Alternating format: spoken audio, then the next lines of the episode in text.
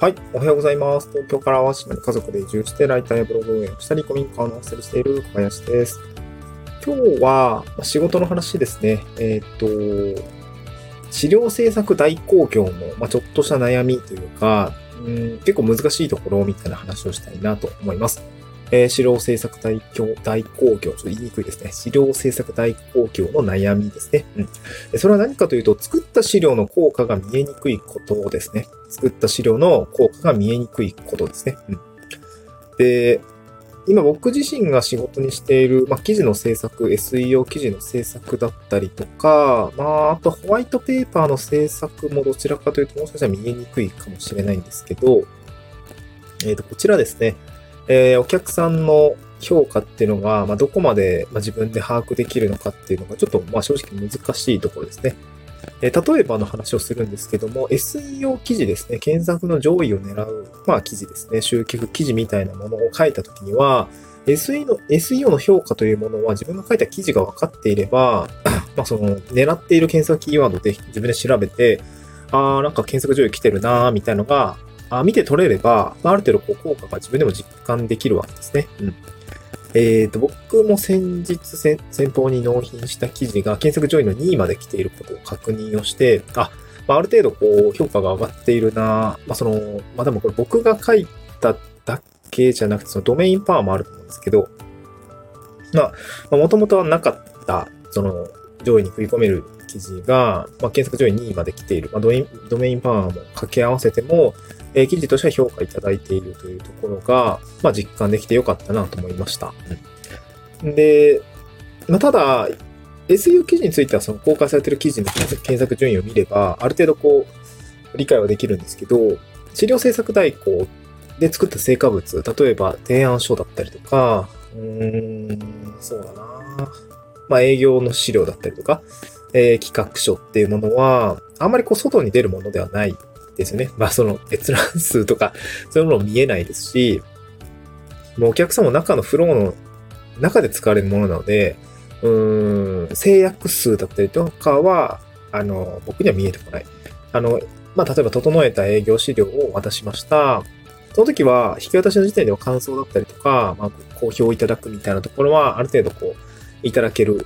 ことはあるんですけど、その後、その営業資料を使って提案だったり企画を通し、がそれが通ったのか、果たして制約につながったのかは、お客様のみぞ知るっていう形で、うん、なんかそこがね、すごく見えてこない。僕にとってはその、果たしてそれで本当に良かったのか、えーその内容で良かったのかっていうのが見えてこないんですね。うん。で、ここがちょっと難しい、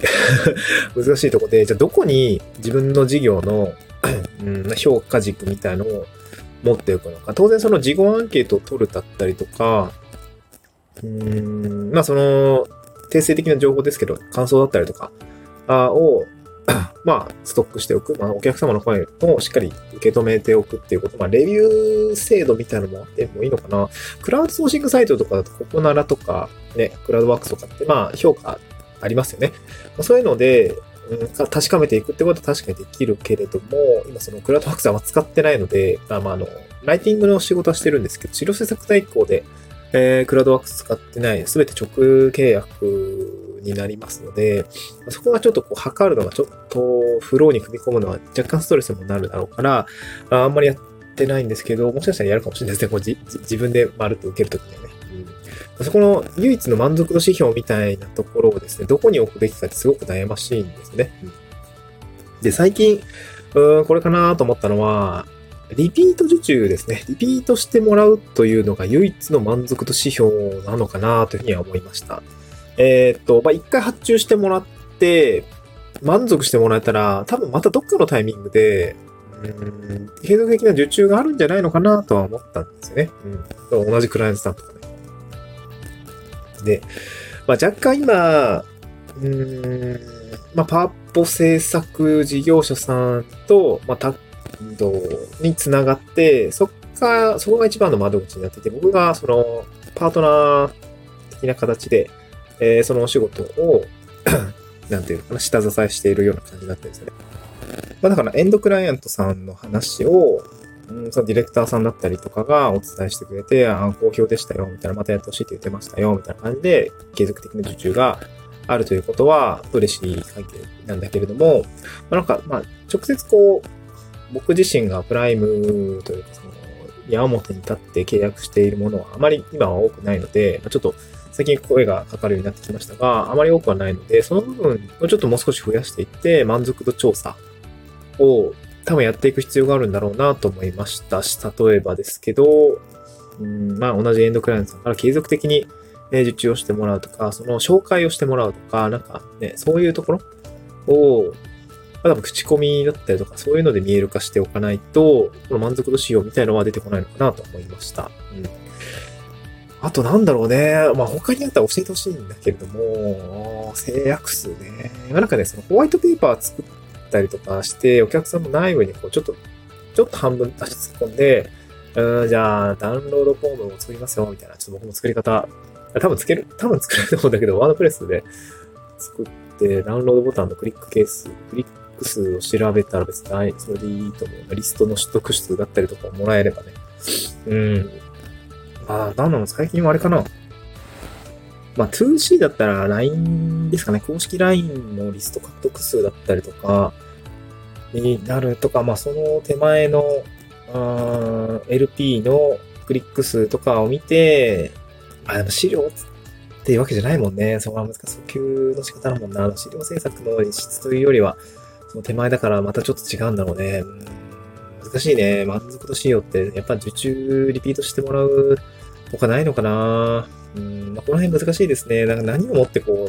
う、どう改善していくのかっていうのは、改善仕様を持たないと、なんか闇雲に走っていくだけなので、そこはすごくなんか難しいなと思いましたね。うん。